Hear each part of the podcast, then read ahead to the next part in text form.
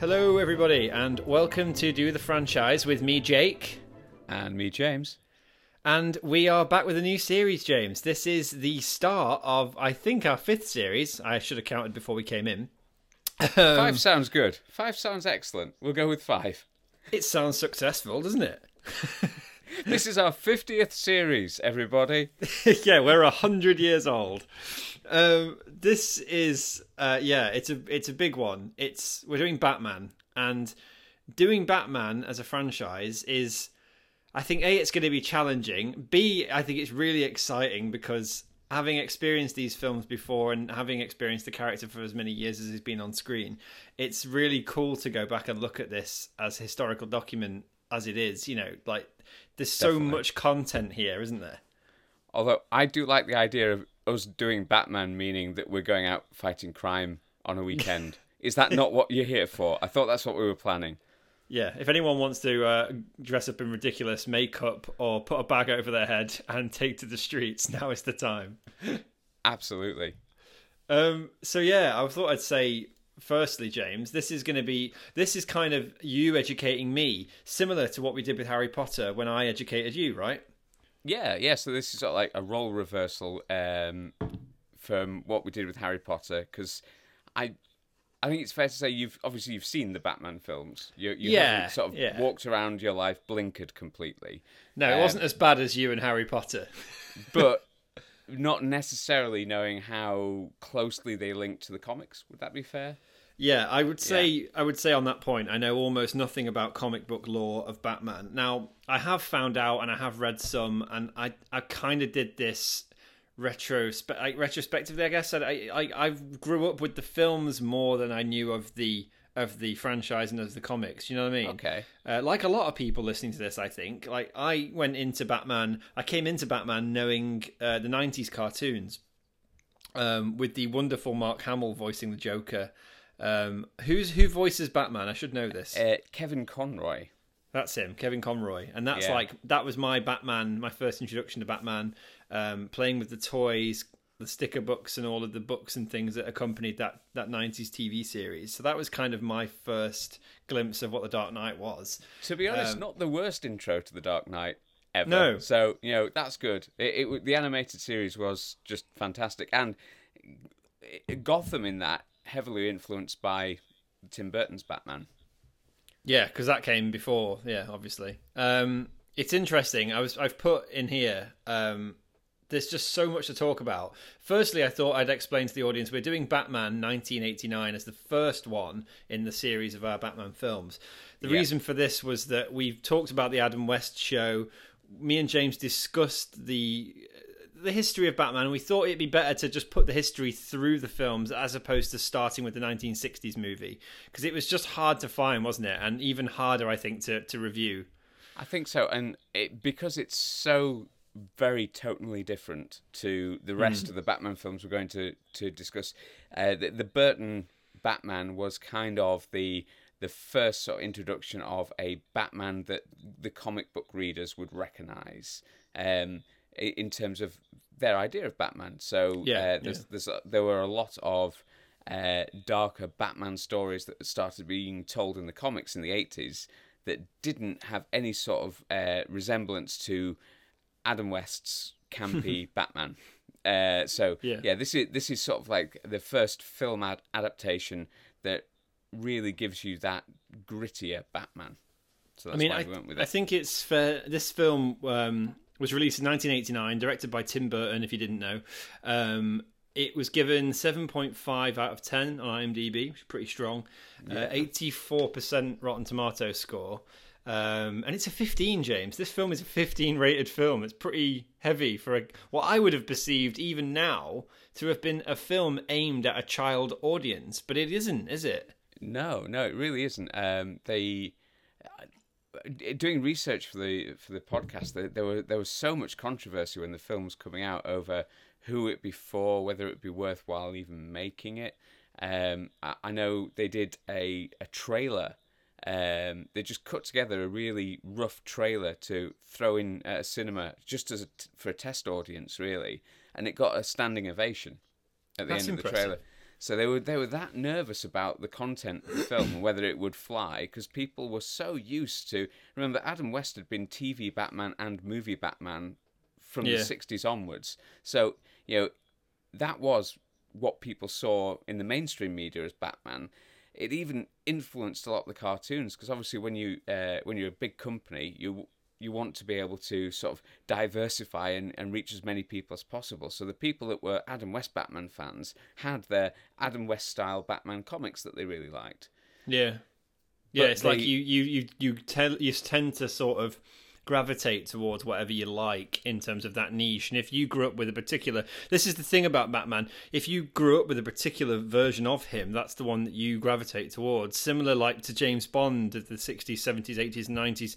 Whichever James Bond you grew up with is the one you gravitated towards. Absolutely, you you get a uh, a feeling for that character, and uh, also a, a lot of the the offshoots of the comics introduced new characters that then got folded back into the comics. The the most famous one, I guess, would be from the animated series. We got Harley Quinn. Hmm. She wasn't a comic book original character. She was designed for the animated series. I but she didn't got know that. yeah, she got folded back into comic book lore and and became such a prominent character, but not for the animated series. We wouldn't have Harley Quinn. Isn't that funny? What a strange Yeah. thing. I never thought about that. I never knew that. I thought she was just like the Joker's girlfriend all the way through. Yeah, no, uh, he he- he's had a, a number of sidekicks, um, but yeah, Harley Quinn is now the the most famous, most well known Joker sidekick. Let's and obviously get she has to her the own movie. Sorry, yeah.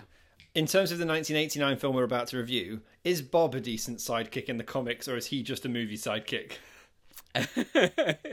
he is he is a movie sidekick. So, um, for those of you that haven't seen the film, you're referring to the Joker's sort of henchman. Yes. Um, yeah.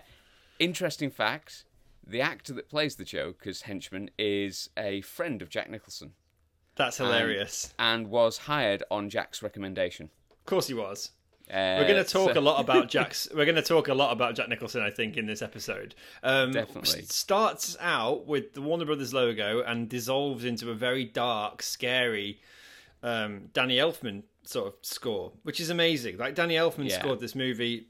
Uh, it says the movie's music was done by Prince, which obviously features heavily in the film as well. Uh, this score is unbelievably good. I think I'd forgotten how good it was to the point in which I've watched the film today and then whilst I was getting ready um, for the podcast this afternoon and tidying the kitchen, and I just had the theme song, the soundtrack on in the background, and I was just humming along to it in the kitchen whilst doing the pots.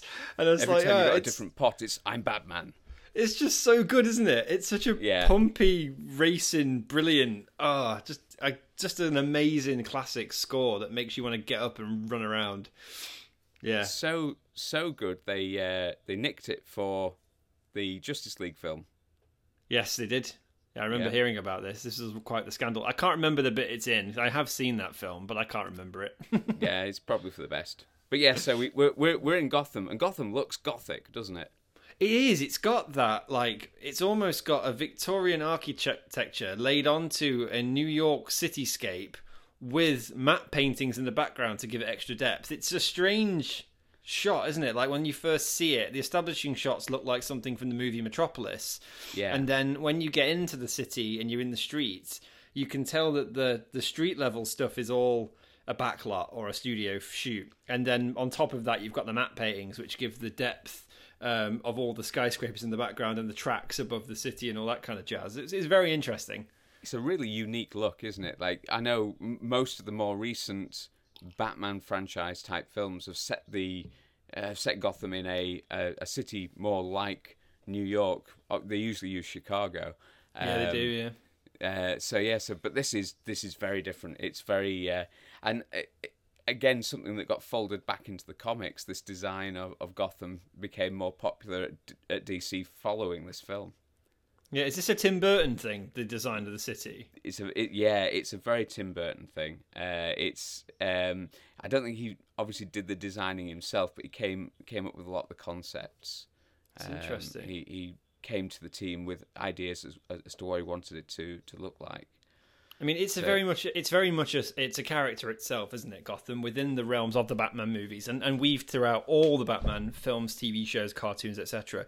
Like there, it's it's always a character in itself, and depending on what Gotham you've got, will kind of depend on what kind of theme you're going for. If that makes sense. Yeah, definitely, because this is the kind of Gotham where you can imagine the kind of Batman we get it actually hmm. existing. Like if you took uh, the Tim Burton Batman character and put him in The Dark Knight, Yeah. it just wouldn't work. In fact, they make they make clear that that wouldn't work when you know in, in the Dark Knight he makes comments about not being able to turn easily enough to fight people and stuff like that because his cowls to uh, uh, not allowing him uh, easy movement. So, but in this Gotham, this Batman works. You know, Yeah. this is a, a, a you know a legit sort of um, expression of Batman for this kind of Gotham. It's cool.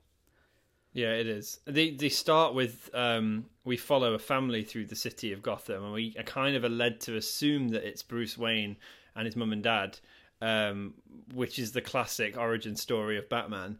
But it's not. It's like a red herring, and then it turns out that they're just like a random family, and Batman. Uh, he's got this like cool shot where his shadow is on the rooftop, and he walks off, and you see the shadow sort of disappear from the rooftop. Um, and then we get Christopher Fairbank, who is an actor uh, most commonly known uh, as Moxey from Auf Wiedersehen, Pet, the classic British comedy drama. He is he's the crook on the roof, James. Yes, he is. There's so And, many uh, cool the- little uh, little little Yeah. actors that became bigger actors. It's great. Christopher Fairbank's in Alien. I think he's in Guardians of the Galaxy. Uh, obviously, he's in Auf Wiedersehen, Pet. But uh, really funny that he's just the crook on the roof who gets hung off the roof by, by Batman. Um, and yeah, and then we it kind of that's it. We start with him almost threatening the criminal and saying, "Tell the world about me. I want everyone to know about me." And Yeah. then we find out that um, there's things going on in the city, crime, this this 200 year anniversary festival, which the mayor just doesn't shut up about throughout the entire film, and it started to get on my nerves. Where I'm thinking, you've got organized criminals, you've got a man as a Joker man like running around, you've got guns, you've got a man in a bat suit, uh, you've got a chemical plant that's about to blow up, and you're worried about the 200 year festival. What a dick! It's 200 years, Jake. That's nearly as many episodes as we've done. It is. I know. It feels like it, doesn't it? So it's important. It's important. And the um, uh, uh, did you notice something weird about this film when you've compared it to like other Batman films? Uh, specifically, I'm talking about um, Gordon. Yeah, um, I have written this. He's not really in it. Um, No. Gordon is in it. He's sat on the on the desk, and he's sat where Bruce Wayne's supposed to be sat. And then uh, Harvey Dent is there, played by the wonderful Billy Dee Williams. Uh, Yes. But again, Dent is just introduced as a new DA, but he doesn't really do anything in the film. Gordon No. doesn't do anything. The mayor doesn't do anything. They don't really have any point of being in the movie. I'd almost go to the same extent to say that Alfred doesn't have anything to do in the film, really, of any substance. He's just in it. Yeah, so this is that in some ways like Tim Burton wasn't a huge, as far as I know, well, at the time wasn't a massive um, sort of comic nerd. He liked Batman. He'd read it. Uh, he had a few of like the key comics that he had in mind when he was making the film. So uh, for a lot of Batman fans, obviously his relationship with Gordon is really key. Um, it's not really in this film that much. Not really discussed. They um, they uh, I, I- they do focus on a different police officer though a lot, don't they? They focus on this guy Max Eckhart. Yeah, he's the the fat guy with a cigar who um he's he's a dirty cop and he's uh, passing money to the uh, Grissom uh, gang, who Yeah. is led by Jack Napier, who is also another character who we'll talk about in a minute. But yeah, I I was confused with a lot of this, like going back and visiting it. Um, so Jack Nicholson, as me and James have made reference to many times in the podcast, always has to be play a character called Jack, which I find really strange.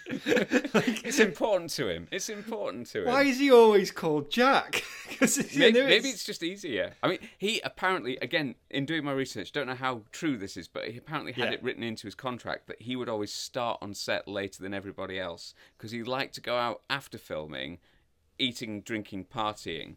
Right. So he, uh, so Michael Keaton would come in really early, and then you'd get uh, Jack Nicholson apparently turning up around ten in the morning, and he would just sit in a chair and fall asleep while his prosthetics were applied to his face.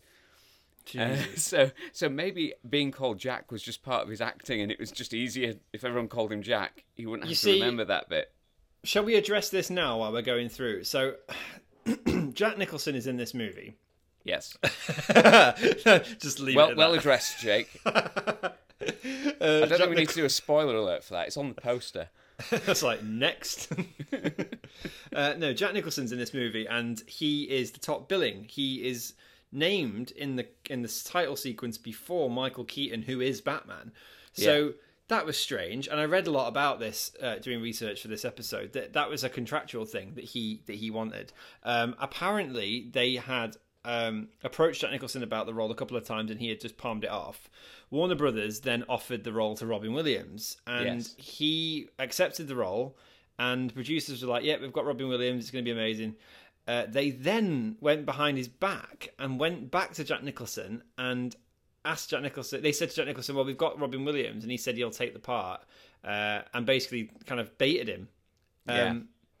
And then Nicholson said, "Well, I don't. I think I could do it better than him, so I'll do it." And then they sacked Williams and Yeah. and gave it back to Jack Nicholson. And then Jack Nicholson said he wanted top billing, um, like you say, he wanted. Uh, there was a lucrative deal which involved, I think, a lot of the profits of the movie, including merchandising rights, so that basically uh, Nicholson would make more money than everyone else. Um, And then, like you said just then, he showed up late to set every day. So basically, this performance he does is amazing, but he was a bit of a dick. He was, but to his credit, after he filmed, apparently he loved his performance so much that after the film was out, he used to watch it once a week. He That's liked strange. his performance that much. He, he he- he watched it once a week. So he's such an interesting character as Jack Nicholson. He's The ma- narcissist, isn't he? Classic Yeah. narcissist. Um, but uh, yeah, so he he plays Jack Napier, um, who is uh, that is a, uh film creation as well. That's not Right. comic lore. I was going to So- ask you this. So Jack Napier doesn't exist in the in the comics, and he didn't kill the uh, the Waynes. He didn't kill Bruce's parents. Right, so they just made all that up for the movie.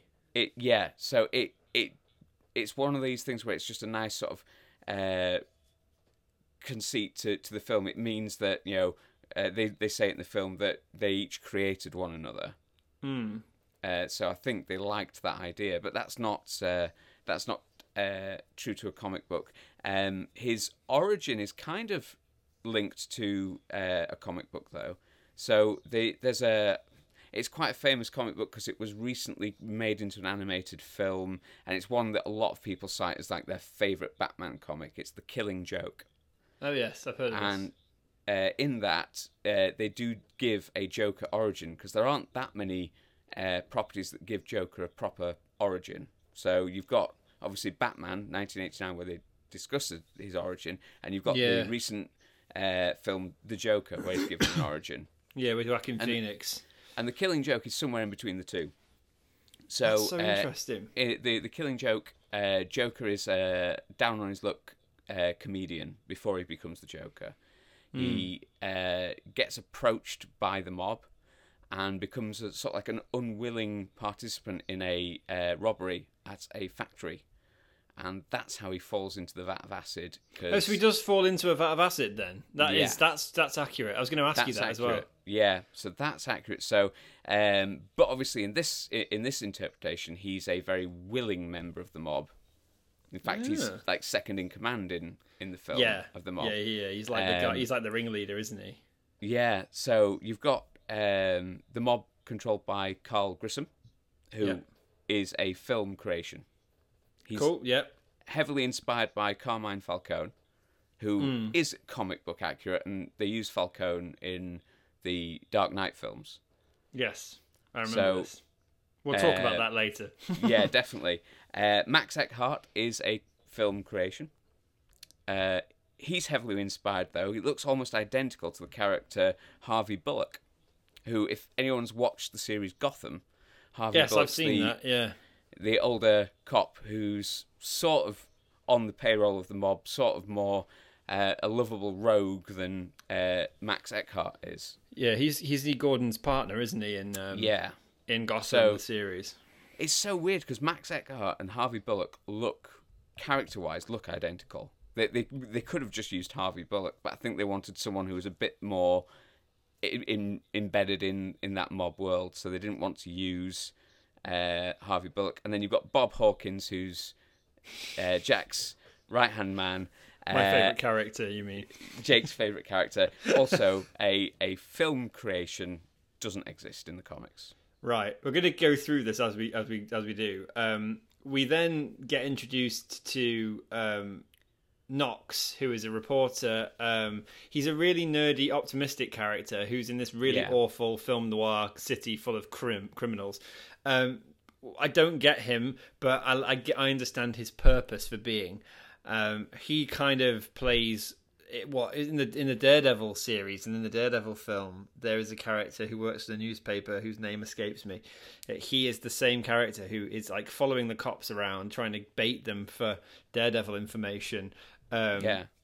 and and obviously he works for like a, a shitty newspaper and wants to get the story out, but the police keep covering it up. And that's kind of what Knox is doing with Batman. He's kind of saying, you know, uh, there is a man out there. Uh, is he on the police payroll? How much money does he pull? And I thought that was quite funny. Not to disappoint you, also a film creation. I knew you were going to say that. I also really, I also really enjoyed that when he goes back to the office, there's a cartoonist who hands Knox a picture of a bat. Um, that is also a British actor. That is Cassandra's dad from Only Fools and Horses. yes, it is, and that that was meant to be a Bob Kane cameo in the same way that Stan Lee cameos in Marvel films. That was Right. apparently going to be Bob Kane, the guy that created Batman. He was going to hand that picture. It is actually a picture signed by Bob Kane. I was going to say you can see his name on it, can't you? Yeah. So, but it was originally, I think he fell ill during the filming, but he was going to cameo. So it would have been like a cameo before Stan Lee cameoed. that's brilliant. but it never happened. So yeah, so uh, Knox is is as you say is that that character that kind of acts as the audience. Like he Yeah. sees uh, uh, initially he sees what we see, and you know he's questioning whether the Batman is real, whether it, you know what does the Batman look like. Um, so yeah, he he's a really good use of a character, and he's how we get to meet Vicky Vale. Yeah, Vicky Vale is a very beautiful um, supermodel, um, Kim Basinger, Yes, but she's also a nerd. She's also a photographer. She's also really complicated, and she's also interested in bats. Yes. Um, it's a lot of exposition dump, and I feel this is it, it- this is a product of the 1980s. I don't even want to slag off the film industry because there's a load of really good female characters that came out of the 80s. We've got Sarah Connor, uh, we've got uh, Ripley from Alien, like Yep. this, and so then she is just kind of there, like. She's just there, James. She's not she is. really doing anything. Uh, comic book accurate though. Uh, Okay, I didn't know that. Mostly, yeah, she's a comic character. Um, the main difference, and this might change your mind a little bit on how they deal with it. I don't know, but in the comics, she never figures out or never quite works out who Bruce is, whereas she does in the film. So It kind of tells her, it? Yeah. yeah, they, they they do allow her to to find that out. So and uh, so I guess she's given some a little more agency in the film than they give her in the comics. Yeah. Is what I'm saying. You know, she's she's able to do that. But yeah, she's um, yeah, she, it it is sort of typical kind of action hero woman sidekick. Yeah, Unfortunately, it, it's for- it's for male it's male yeah. gaze. It's the male gaze. Yeah. Um, she is there purely for the sex appeal and the fact that if you have because in the eighties Kim Basinger was a very big name, so to have her on the roster um, with the likes of Keaton, with the likes of Jack Nicholson, uh, it just it's an audience draw, isn't it? You think Oh, oh. Like, Daniel Craig is in a, James Bond film, there is an obligatory Yeah. topless shot. It's almost like people would flock to the cinema to hopefully see Kim Basinger in her in her underwear, but you don't in this film, sadly, you know. But uh, then it's like it's such a weird thing. But she is mixed up in the plot through the um, Knox character introducing her to Bruce Wayne. And then I can't quite remember how Joker gets interested in her, but I think he sees her somewhere and then kind of stalks her, if you will, for a bit, didn't he? And then and then Yeah. yeah, and then there's the uh, there's some really good bits actually with Joker and, and, and the Vicky Vale character. I really like that. Uh, I put in here it's pretty cool seeing Jack Nicholson in the purple suit pre Joker when he's in the office with Grissom. Um, I really like that. And then Yeah. We get like a scene that sets up the Grissom um, and Grissom's wife and and Jack's character in a love triangle, which is kind of paid off but not really. Uh, then we get Michael Keaton finally introduced as Bruce Wayne some like 20 minutes into the film. yeah. now this is because obviously we we talked about you know actors being a real draw, um, and everyone up to this point except Michael Keaton was probably considered a, a draw for the film Yeah. because when Michael Keaton was cast, um, there was a bit of uproar. People really? Yeah, people weren't that much of a fan of him uh, being Batman. In fact, to the point where there was fifty thousand letters of protest written into the uh, studio. He's a bit So- small for Batman. I guess that's the only caveat. Like, if I had to look at, I mean, obviously now I love Keaton's Batman because it was the one I grew up with. But um, going to looking at that from a, like you say, from a from a fanboy perspective, he doesn't have anything of him that looks like a Batman. No, And I mean we'll- this. The script uh, describes the character as having muscles on muscles, which Yeah. definitely isn't Keaton. And uh, I, reading up on this, uh, there was there was a great bit. Apparently, someone at some point asked Sylvester Stallone what his opinion was on the whole matter. Oh, wow. and, he, and he was really upset about it. He said it was the end of the action hero movie as he knew it. If you could just put rubber muscles on, why bother working out like he did all those hours? So he was, you know, he was really upset that he'd put all this effort into becoming this massive muscular action hero. Yeah. And Michael Keaton came in on the heels of being Beetlejuice. I can And- see it from both sides, but ultimately, Yeah. like, other than I mean, there's not many actors that have got the muscles and the acting potential. Um, No. Now, like nowadays, with what we're going to talk about in the later episodes with like the Dark Knight trilogy, you do have actors that put great amounts of dedication into a role to look and play and be the part. You know, uh, and we'll talk about Christian Bale, I'm sure, but like now Arnold Schwarzenegger or Sylvester Stallone wouldn't have been Batman. It doesn't matter how you dress it up, that would not have worked. No. It would have been terrible. And that's why their films just don't have the acting caliber that these films need to carry, you know, to carry that character. And ultimately, when you play Batman, no matter who it is playing Batman, you're playing three characters. Um, Yes. You're you're playing Batman.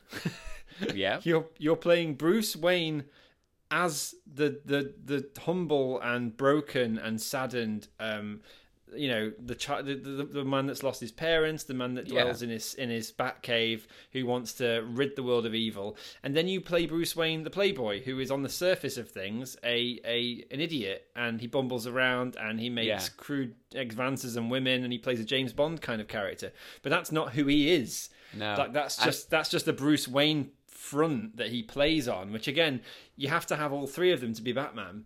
And as a whole, I think Keaton's Batman is my favorite because he hits those three parts so well. Like I, I, I think there are Batmen in feature films that that don't that don't quite do that. Like they, they they're probably really good at one or two parts, but I think uh, like in terms of you know his complexity, Keaton it really does knock it out of the park. I mean, Totally, there's, yeah, There's different different sides to Bruce. yeah. Um, yeah. So I've sort of lost a little track of where we are, but we've met Sorry, Bruce. No, that's cool. We've met Bruce. he's got a Um, proper perm going on as well. He has. It's. Um, did you notice a sort of inspiration from a certain CEO of a company that we might know? No, do go on. Um, I, I don't know if this was like a genuine effort, but I definitely remember reading at some point that it was very, you know, the fact that he wears very similar tops when he's in more casual wear to Steve Jobs. Oh, the black turtleneck. You're talking about the black turtlenecks and the jeans that he wears. That's Yeah. interesting. Uh, well, I guess he kind of plays a young billionaire, which I Yeah. guess Steve Jobs kind of was then, wasn't he? Yeah, the late so- 80s. So I think that that was a, a, an influence on, on this film as well. So um, he's very sort of the the way he plays Bruce because they're they're at a party, aren't they? And they're just walking Yeah. around Bruce's house. I love the fact that he's almost as surprised at the things he owns as everybody else is. Yeah, I love he knows I- everything I, about yeah. them. I really, I really enjoyed the bit where he's looking at all the things in the room like he doesn't know that they're there, but he bought them in Japan and all this. And there's a similar bit when he's with Vicky in the dining room, and um, she says, uh, "How often do you eat in here?" And he just looks around and goes, "If I'm honest with you, I don't think I've ever been in this room." Just That's thought, my favourite scene like, in the film. I love yeah, that bit. it's it's hitting a sarcastic beat in a way that only Keaton can do, and that's why I love his Bruce Wayne. I think his Bruce Wayne is probably yeah my favorite of all the Bruce Waynes I've ever seen, and we'll talk about all the others as we go through this. I'm sure. Uh, you get Alfred played by the wonderful Michael Gough. Um, he is the longest serving Alfred, is he not? I think in in the film Yeah. franchises, he's Um, in all think- four of the films that we're going to review as of this one. Yes, he is. He's um, he's one of the only actors that is in all four as well. Yeah, I Um, think him and Gordon are in all four, aren't they? Yeah. So yeah, he, he's great though. He's a he's a He brilliant Alfred. the comedy timing is really really good in this film Yes. as well. Yeah. Uh, we then get the Axis chemical plant bit. Uh, again, it's kind of the the classic, what I would now call the classic comic book creation scene, where we have to have a bad guy and a good guy interact. There has to be an action sequence of some sort, and then um, Jack falls into the vat of acid. Does he get shot through the cheeks? I, I couldn't figure out what that was when the bullet ricochets off the thing. Get, someone shoots at Joker, Yeah. and then he kind of goes ah, and then falls into the vat. So does he get something through his mouth? yeah, he's sort of graced by a bullet, I think. And that's why he Uh, has to have his mouth reconstructed, I suppose, right? Yes, That right? correct. Yeah, that's right. So he uh, after he goes into the vat of acid, he crawls out and goes to see a, a very reputable doctor. I love that scene. I think that scene is my favourite um, and most Tim Burton scene in the whole film when he takes the mirror off the thing and takes all the bandages off, uh, and you can see hint of the green hair, and then he smashes the mirror and smashes the light bulb as he like runs out, and he's screaming and laughing at the same time, and I just think, ah, It's a Such a- such a wonderfully acted moment, isn't it? Yeah, it's it's great. I I love. Um, I think it was what a scene like that one, or just the whole film in general. But I remember reading interviews with Mark Hamill before he auditioned for the Joker, um, where he was mentioning uh, that people were saying, "Oh, you'll be yo, it'll be a great job, but you'll probably be compared to Jack Nicholson's Joker a lot." And uh, it was that it, he tried then coming up with his own unique version of the laugh, so he wouldn't get compared to uh, Yeah. Jack Nicholson so much. So yeah, but it is it's a fantastic Joker moment. It's brilliant. He's an interesting character as well because he has again, he has got as much, if not more, uh, fan love than Batman himself. Um, Yeah, like without him, Batman is not interesting. I, I don't. I mean that in the way of he is like the polar opposite, isn't he? And he works so well as a character. Yeah. And and again, he'll he's that character that keeps popping up in pop culture. How many have we had now? We must have been like we've had him, we've had Jack Nicholson, we've had the earlier one. Obviously, it was the Adam West Joker. yeah, Um, Jack Nicholson, Heath Ledger, Jared Leto, uh, Joaquin Phoenix, Mark Hamill played the, the cartoon one, uh, and again it was a great a great performance, a voice performance. There's just been so many of them, but they all kind of work in their own way, don't they? yeah. He he is the the ultimate foil to Batman because where Bruce has those two two sides to himself. You know, he has a, a serious side and a jokey playboy side. Uh, Batman just has that serious broody side, and there's not much you can do. It's a bit like how they struggle in a way to make good Hulk movies because Hulk's just a, a a broody angry man. Uh, so if it was just broody angry man all the time, it's more difficult to make a movie. So if you have that interest, that you know that almost like Batman is the is the straight uh, comedian versus the hilarious slapstick comic yeah. of of the Joker. You have that that dual sort of purpose um, of those characters. That's why I think it works so well. Uh, that's why you need the Joker uh, to to make Batman work. He needs, uh, and that's probably one of the reasons why Batman's usually credited as having one of the best rogues galleries yeah. Uh, in comics because he needs them to work. Like Spider Man's quippy and hilarious. Yeah, Batman but he needs not those. so much. Yeah. No, you're right, yeah. I mean, Spider Man's rogue gallery is pretty good as well, but not as good as Batman's. And there isn't really any superhero that we can speak of where even a layman like me could name four or five off the top of their head. Yeah. Of Batman's most famous adversaries and I guess all of his adversaries work really well on their own with their own, you know, their own stick against Batman. Do you know what I mean? Like you don't necessarily need the Joker, but having the Joker or the Riddler or the Penguin or, or any of those characters, they all work really well on their own one on one with Batman because of yeah. you know the nature of their of their characters.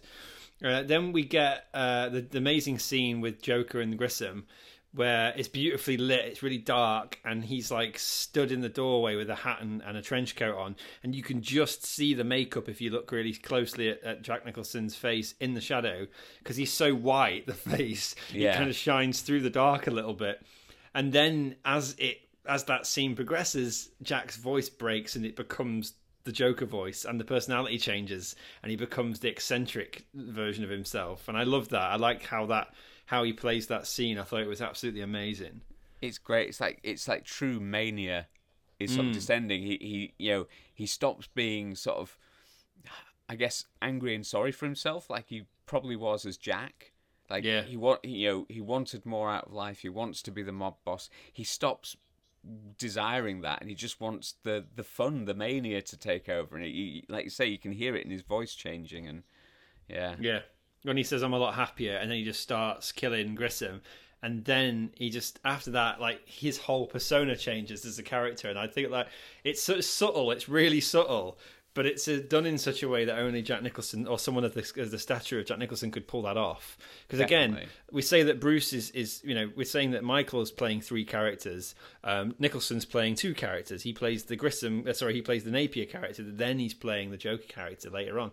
Yeah. Um, it takes about forty minutes to get Joker into the film, which I thought was really ambitious for a film like this. Yeah, it does a lot of world building. Yeah, a hell of a lot. I mean, I don't think at this point, because everyone was so nervous about the film, I honestly don't think they were building it for a sequel. You reckon? I, th- I think so. I, to take that amount of time to do that world building for what could have just been a film on its own, I think that's yeah. really brave. That's really uh, sort of intentional filmmaking. Because um, mm. yeah, I, I I don't think until this film was successful there was even thought of it being a you know a franchise. I think it was going to be yeah. let's see if if we can do this. I mean to the point where um, I think initially uh, it was going they wanted to give the film to Richard Donner because he'd done the last successful mm. superhero film with Superman. So they yeah. wanted initially to give it to Richard Donner, who weirdly was going to cast Mel Gibson as Bruce. that would have been strange. I'm really curious though. Aren't, yeah, you? I, I, like, I, think I could I could get on board with that. even even when Tim Burton was on board, Mel Gibson apparently was still in the running, um, but had to pull out because he was doing Lethal Weapon three. Uh, no, Lethal Weapon two at the time. Hmm. So he had prior commitments. So what could have been, eh? What could have yeah. been? Uh, we then we then get a scene where Joker electrocutes a gangster with a handshake, which I thought was wonderful. Um, yes. And, and it's one of those bits where, for me, you have to define the rules of your world. And because the world they've built is quite eccentric and it's got chemical vats and it's got batarangs and it's it's silly and it's kind of campy but but it's noir and it's dark the idea that he murders somebody, which is a very evil, cruel, and dark thing, through the medium of the electrocuting handshake, yes. um, it's do you know what I mean by this? It's like the perfect blending of the two concepts of going he's a maniac and he's dangerous, but he's also ridiculously funny. Yeah, I, I thought that was I great. Think, I think it, it's it, like it plays into his uh, charisma and his, uh, like you say, that it is a comic film, a comic book film. So things are going to be weird and wonderful, and uh, and they don't always have to be gritty and realistic. Uh, Yeah. They can be gritty and weird, and you can end up electrocuting someone with a handshaking toy. And then the guy just ends up like a skeleton on the chair, and then Yeah. he turns around and says, uh, "Anton got a bit hot under the collar," and I just couldn't stop laughing. And my missus was looking at me because I had my headphones in, and I was proper giggling to myself. And she's like, "What are you laughing at?" I was like, "It's just such a good film, but just so weird. It's so bizarre, but it's such a good movie." It, Um, yeah, it is. It, it's it's definitely. It, it was the right vehicle for all the actors involved. Yeah, and it just works on its own so well at this film. Like you take this movie out of context, out of a like you say, out of a franchise, and just enjoy it for what it is. It's a cracking film. Um, then there's the mime scene outside City Hall. Didn't really understand this, but I think it was just a way of kind of getting Bruce and the Joker to cross paths for the first time without him in the batsuit. Um, Yes. because he's already met Napier in the batsuit, and he's met the Joker as Bruce, and then he meets the Joker as Batman. So it kind of like it felt like the three act structure. Do you know what I mean? Where they had to do it in the three acts to Yeah. make it work. And then he kills a man with a pen, uh, and then uh, he drives off in a car. But he doesn't really do anything else. He just Yeah. then he starts polluting the makeup, which I didn't really understand. Uh, so I, I was going to ask you about this because I didn't really get what that was about. Is this a comic book thing? Why is he Yeah. polluting makeup? Yeah, so this is a the, the um just for clarity, the guy he kills, I think, is one of the other members of the uh, mob, uh, and they were making claims on, you know, running, uh, ru- being left in charge, basically. So he was getting rid of competition, but he Right. goes to uh, to the the makeup. Um, this does happen in in the comics in various ways. Joker's always had, uh, in various different guises, he's had like laughing gas that kills people through laughter. Right, that's And- funny. That works. and yeah. that's sort of what you get here. Initially, he's putting it in cosmetics, so that's why you, you start to see all these news reporters keeling over, giggling at one another. And it- Yeah, and then it- and then they stop using the makeup and they start getting spotty, don't they? yeah, and they um, and basically when they die, they're they're left with like this permanent grin on their face, and it, it that's definitely uh, inspired by what he what he does in the comics a lot. Um, the uh, f- comic books he gets that from. It's, I don't think it's done in the Killing Joke. It's definitely done in um, the um, Batman, uh, Dark Knight Returns comics. Right. It's very Uh, strange though.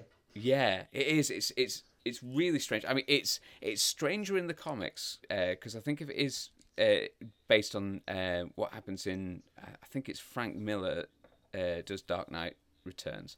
His comics uh, are set in a future where Batman's basically retired, but gets brought out of retirement, which then breaks Joker out of his coma that he's in. He's in like a Right. kind of a, a coma, and he realizes Batman's back and comes out of his coma. And one of the evil sort of tools, devices he has are a pair of uh, sentient dolls that can um, release the the uh, gas that do, that does the same thing. It makes people keel over laughing and die. So it is probably from that um, that storyline that you- get that um, that you get that gas uh, where initially yeah, it's yeah. cosmetics, but it, bec- it becomes gas at the fair, doesn't it? The, yeah, uh, it does. It's a green gas, and he uses it. He uses it at the art gallery as well, doesn't he? When uh, he comes in with the Prince soundtrack on. Yes, yeah. Uh, Prince soundtrack, kind of controversial. Uh, Go on. Apparent, apparently, Tim Burton hated the idea. What? Really? I thought that was an entirely Tim Burton thing. No, he, he he was all for Danny Elfman doing it, but didn't Oh, think yeah. that the Prince stuff worked. I was like, no, it's.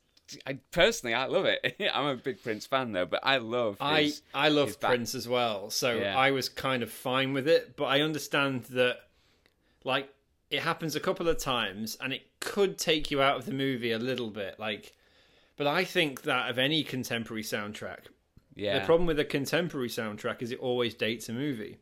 absolutely. Um, Uh, and I remember Lucas talking about this years ago in saying that the only way to do Star Wars was to do a classical, um, you know, really uh, classic, loud and flamboyant opera soundtrack. Because if it was sci-fi ish, or if it had lasers and David Bowie esque music in it, it would have dated Star Wars. But if it was just a classical soundtrack with classical strings and classical drums, it works. It's fine. It'll never ever get old, and that is true, isn't it? Like anything that's got a classical soundtrack, like whether it be Harry Potter or Star Wars, Indiana Jones, those films stay in time forever, and they don't feel dated. They could be of any time. Do you know what I mean? Yeah, absolutely. They they um, it, it's like when you see sometimes black and white films that aren't you know they don't age because if they don't include like cars of the time, it could be any any time. Yeah. yeah. That that um, but you're not gonna tell me that Bat Dance isn't a all time classic song. Is that what it's called? Yeah, what? it's Bat Dance. It's one of Prince's songs from the uh, the soundtrack. Uh, you can stream it on various streaming platforms if you want to listen to it. I will But be it- doing it. I'll be doing that later. Yeah. so yeah, um, Bat Dance. Brilliant. Good song. Um, Um, Batman then rescues Vicky from the Joker. Uh, they escape in the classic Batmobile chase Yes. sequence. Um, there's a cool bit where he puts the um, the gun in Joker's face, and then it kind of goes to the sides, which I thought was really really campy, but I really enjoyed it. it, it's, um, that is like a throwback to kind of like the Adam West uh, Yeah. gadgets and things like that. And uh, I love as he's escaping. Uh, my, one of my favourite Jack Nicholson lines in the in the film is, oh, "Where does he find those wonderful toys?" I just, Yeah. I just love the way he delivers it because you can tell he loves the toys. He's just really annoyed that Batman's getting in his way, but he loves the gadgets. I'm going to say this now while I've got it in my head, but there's a bit later where Batman flies in on the Batwing. Is it Batwing? Yep. uh, and takes the balloons that are that are spreading the poison gas over Gotham and flies them away into like the stratosphere. And he just kind of looks up disappointed and goes, "Those were my balloons." I just thought that was really good. Uh, so good. Um, It's, it's a really quotable film. it is. It really is. We get to see the proper Batcave uh, when Bruce takes Vicky Vale to the Batcave.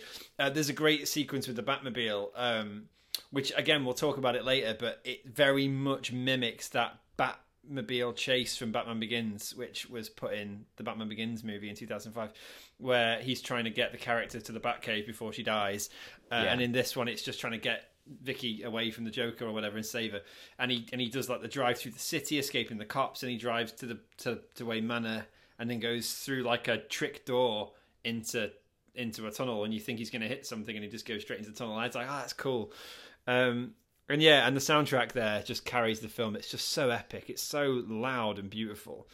Um and yeah, and it kind of feels like he has to tell every woman that he meets in these films that he's Batman. And we'll sort of talk about this as we go on through the franchise, but it does seem kind of like forced that he needs feels this need to tell Vicky who he is, even though he doesn't need to. it's not important to the plot. Uh, he just wants to get it off his chest.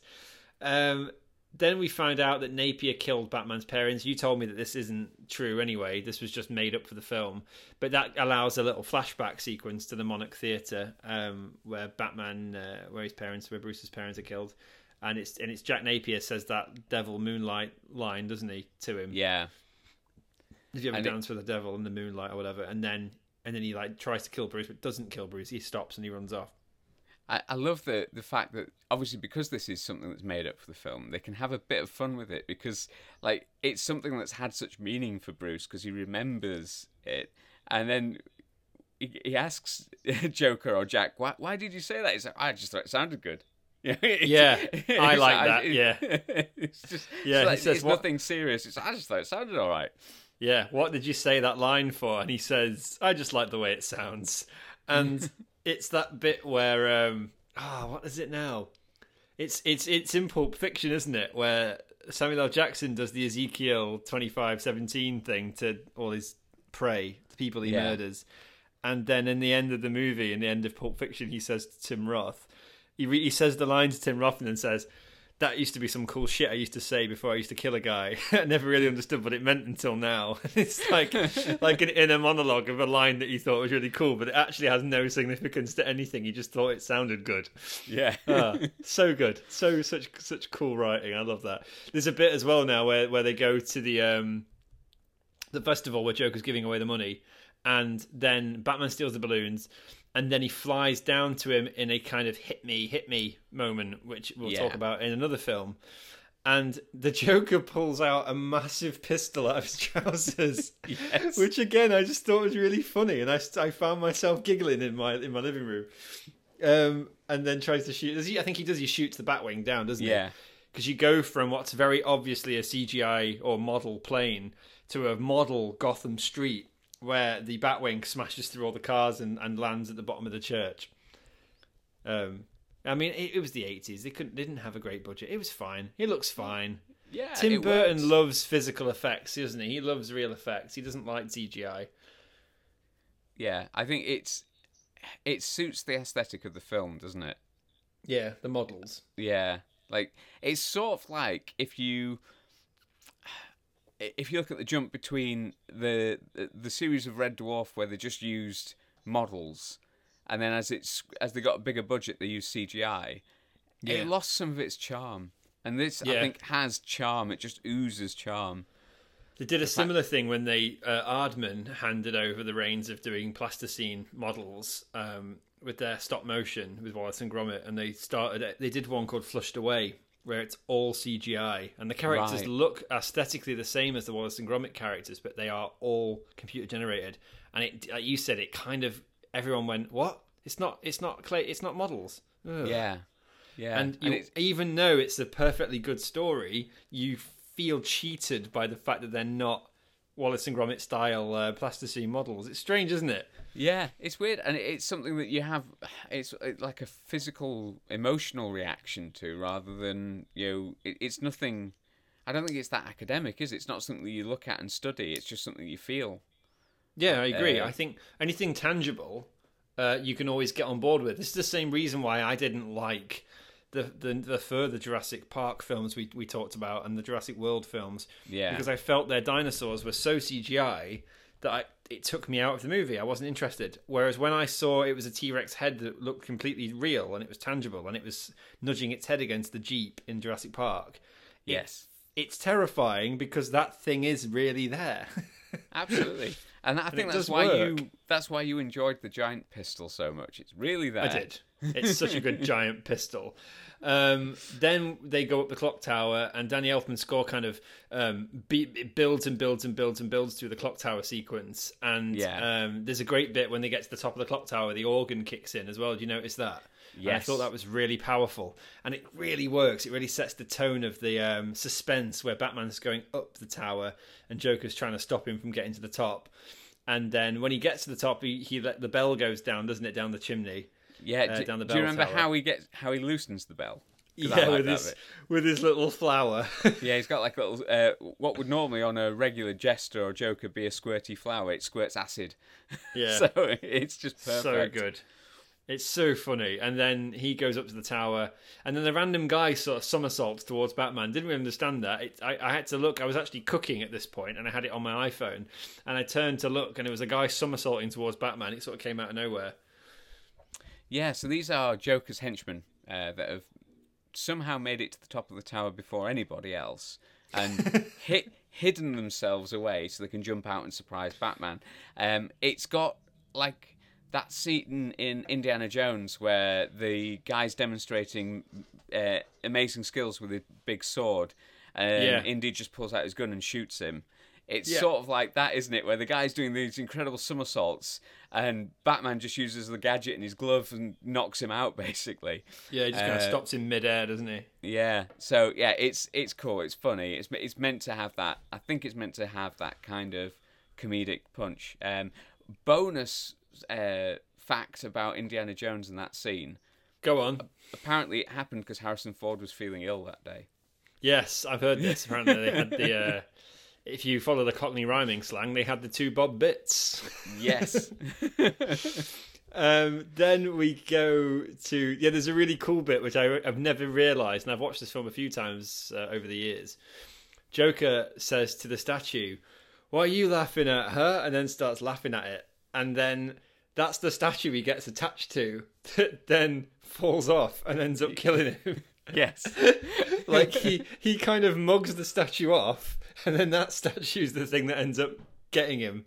Yeah, it, it's it's really clever writing in a way, isn't it? It's uh, it's Yeah. really subtle but well done. It'd be kind of like having at some sort of grandfather clock or bookcase that you hate, and you keep kicking it, and then eventually it kick it and it falls on you. Do you know what I mean? Like it had that. It had that kind of comedy. Um, what would you even call it? Like irony, like com- comedy irony. Yeah, Um.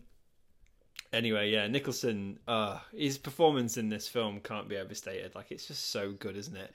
Yeah. Um, I think the Joker's again. I said this earlier, but he's one of those characters that kind of brings out the best and worst in every actor that plays him. Like an actor is able to go completely free rein with that character, but whenever any actor has played him, they always seem to surprise us with what they give. Do you know what I mean? They kind of always they always go to a dark part of their own psyche, and Yeah. when they're on screen, like when Nicholson's on screen, you almost forget about Batman. Do you know what I mean? You kind of you don't really care. You just can't help but look at him and Yeah. follow his performance. He's so captivating in this film.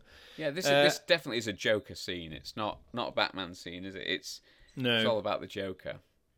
And then yeah, they Joker tries to get on a helicopter, gets attached to the laughing statue, and he falls off. And it's kind of like a silly accidental death. Uh, and then the camera pans down to Joker on the floor, and he's just kind of laughing to himself. But isn't it like a, it's like a voice box that's broken, Yeah, and it's just going over and over again. I thought it was really creepy, really It- good. it- it's brilliant because this is sort of something else that's not like comic book accurate. Because the the Joker's deaths in comics generally are fairly ambiguous because he's Right. going to come back. right? uh, which makes me think again that this was built to be a single film, not a series of films, because they they do Yeah. actually, you know, it's not not that ambiguous. He's definitely dead, but they have that Yeah, little yeah, laugh, yeah. laughing box there just to make it a bit a bit creepy. But yeah, it's Hmm. it's interesting that you know, like I say, in a, in a lot of the the comic series. Um, even the Killing Joke spoiler for anyone who's not read it, there's a load of controversy over whether Batman actually kills the Joker at the end of that comic. Oh, or not. okay. So That's interesting. The, the uh, I forget exactly how it looks, but in the in the last panels of the comic, uh, the Joker tells Batman a joke, and they both just start laughing at one another, and then the final pane is black, and the laughing stops, and it's because and the pane before that, Batman sort of has his hands on Joker's shoulders, just around his neck. Yeah, okay. But it's it you don't know whether he's killed him or not. and you never find out. You never find out. So That's yeah, good. so a lot a lot of the times it's sort of ambiguous. Uh, even in like the the Arkham games when they killed Joker, they Yeah. brought him back in Batman's subconscious. So there, there's there's a you know Joker always finds a way to come back in the comics generally, but in this film he's he's definitely he's dead. That's funny. That's so interesting, isn't it?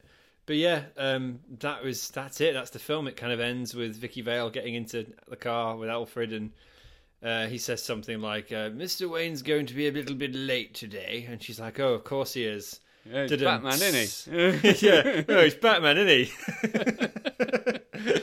oh, and then that's it. Um, but the, the again, the score at the end's fantastic as well. It really does end on a massive high. It kind of has that. Um, I always call it the Star Wars uh, fanfare ending.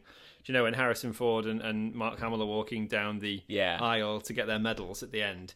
And there's no talking in that last scene. It's just pure music all the way through to the fanfare at the end, and it works so well. And I think Batman, I think a lot of the Batman films have done that, where it's just like music, music, music, music, music, bang, Yeah. end music, like fanfare. yeah. uh, the, the Dark Knight, it particularly did that really well. I remember thinking it kind of ends with such a big bump, yeah. like a big drum. Um, yeah, so good. And yeah, that was it, James. That's was it. Batman. That's Batman.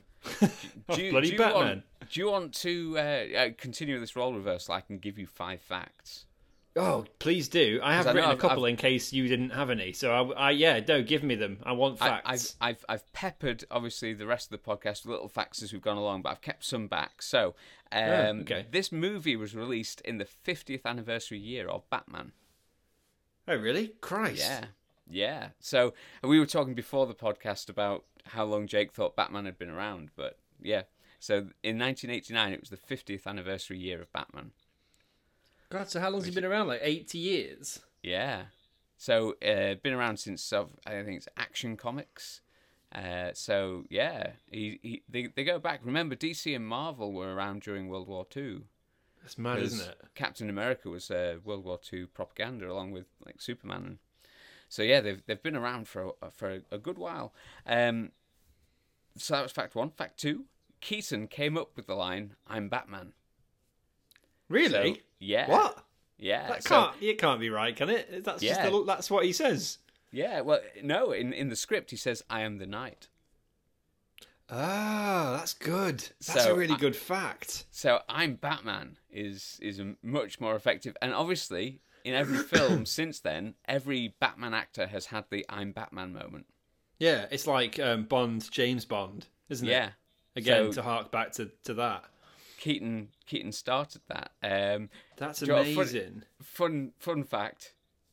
Yeah. Fact three: the designers of the Batmobile hadn't taken into account the additional height required to accommodate the Bat cowl's ears when Mike, uh, when Keaton sat down. so, and the and the seat had already been lowered to its lowest point.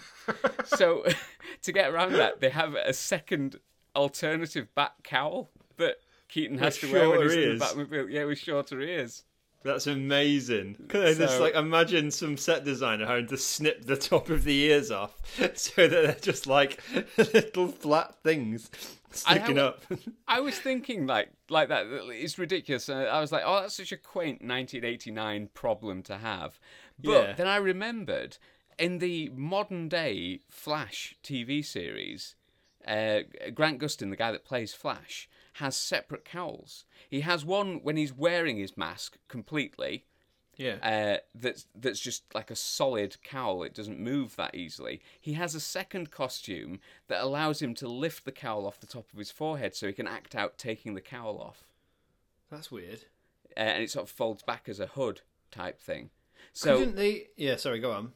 so it, it's not just a 1989 problem. Apparently, they still have problems making like an all-purpose cowl. It's mad, isn't it? I think could they not have had with with Keaton going back to Keaton? Could they not have had like foam bat ears that would just fold down when he got in, or rubber ones? Do you I like when they- you've got a rubber glove, you just like fold it over? I guess they could have done. I, I I am assuming they just didn't want to have like floppy ears pressed up against the roof of the Batmobile. Um, But on the uh, fact number four on on the Batsuit thing, um, obviously. Um, it might not be obvious, I don't know, but uh, the all black and yellow Batsuit was a film creation. Right. What you mean? The logo with the big yellow logo? Uh, the entire thing, because if you look at comics, he's often blue and grey. okay. Yeah. Yeah. Uh, so he's often blue, black, and grey. Um, the uh, Tim Burton design was it, it was actually designed by a guy called Bob Ringwood, um, and that again folded back into the comics for a number of years. Like a lot of comic artists started drawing Batman like the Batman 1989 Batman because it was quite cool and radical. It was designed to be a bit more intimidating uh, Yeah. than the the the traditional blue and grey. Because obviously on in, blue and grey he had um, like his uh, trunks over the top of leggings like Superman did. Yeah, if you look at, I'm just looking at some of the comic book imagery. So he has the um, he has the gloves with I don't even know what you would call them, the sort of spikes on them that he Yeah. has like, nin- like ninja, like ninja gloves. And he has his grey his grey top with a bat logo on it, and then like the cowl and the cape are kind of a navy blue color, aren't they? Yeah, Um, God, I never even thought about that to be honest. But then, yeah, if you look at some of them, you can see the the Keaton inspired one, which has got a light up yellow circle with a bat in it, and then you've got like the same symbol on his utility belt as well. yeah, So that you're saying a lot of that stuff comes from just movie Batman. yeah, yeah. So m- most of most of that is movie Batman. The uh, ironically, the Adam West Batman costume is more comic accurate than than uh, than the, this one. Uh, but this one obviously became comic accurate because the comics borrowed a lot of the the design cues from it.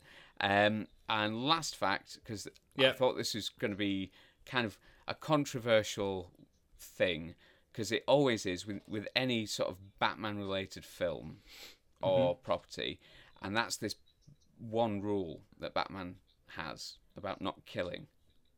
Yeah. Batman kills a lot of people in this film. so Yeah. a lot of a lot of people criticized uh, Batfleck for killing people. Uh, Batman in this film drops an entire chemical factory on all of Joker's minions.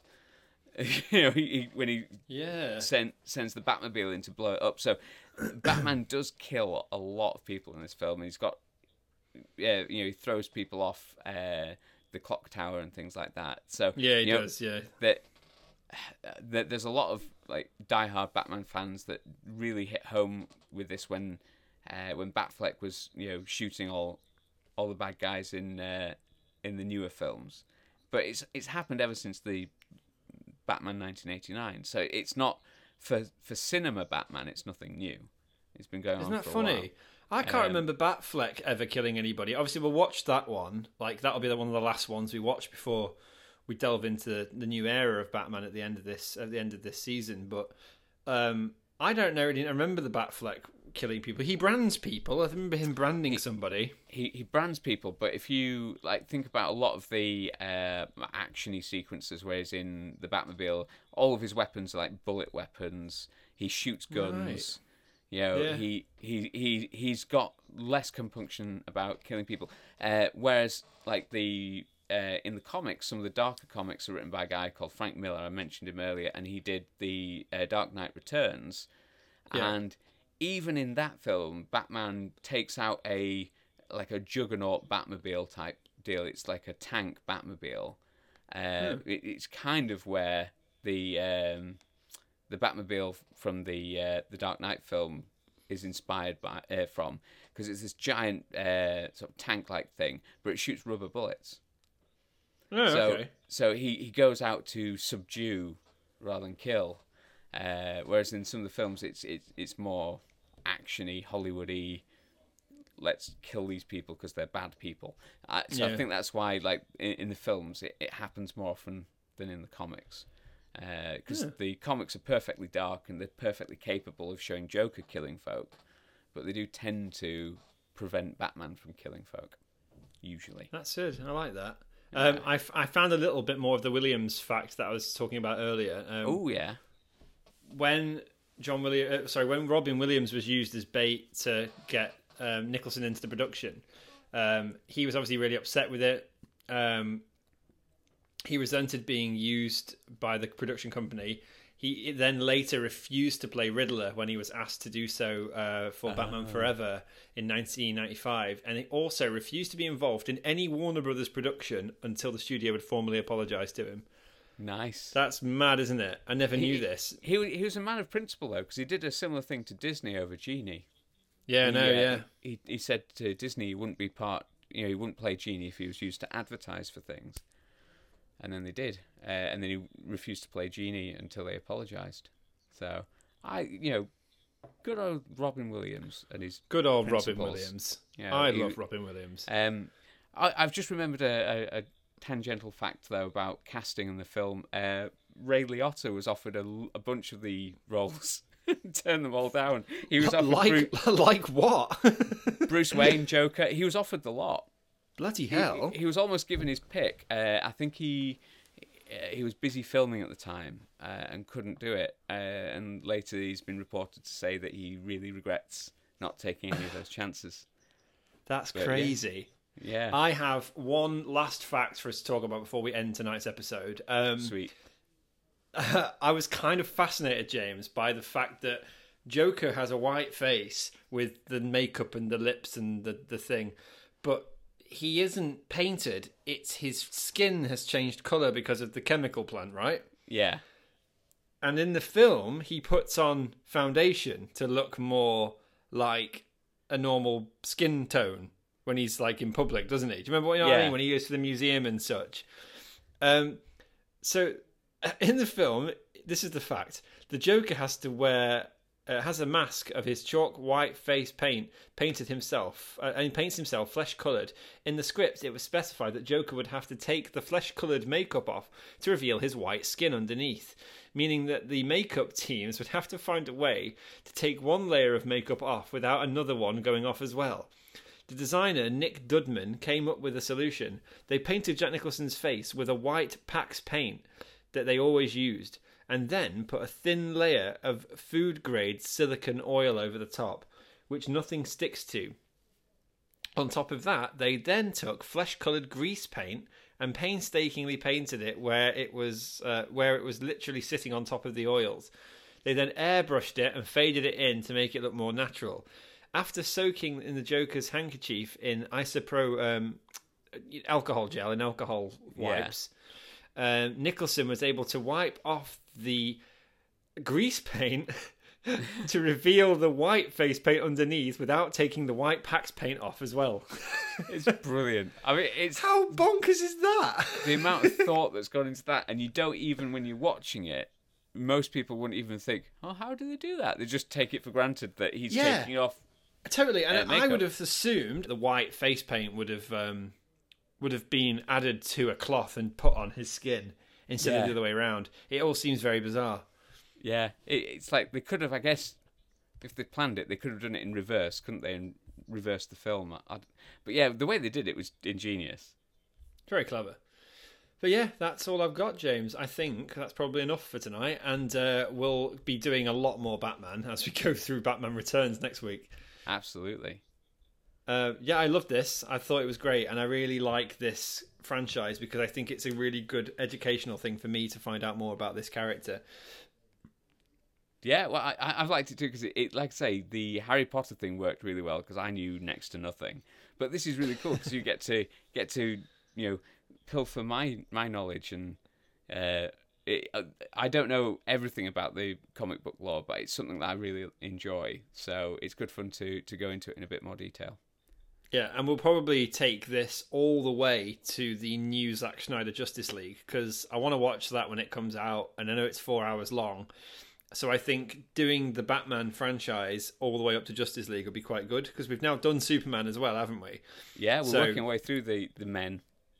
If we do Superman and Batman, who are the two main DC icons, Yeah, to meet at Batman versus Superman and then Justice League, I feel like I'd I'd have a full education, a full curriculum. Absolutely. That's great. No, I'm looking forward. Right. Cheers, James, and thanks for listening, guys. As always, follow us on iTunes and on Instagram at Do the Franchise, on Twitter as well.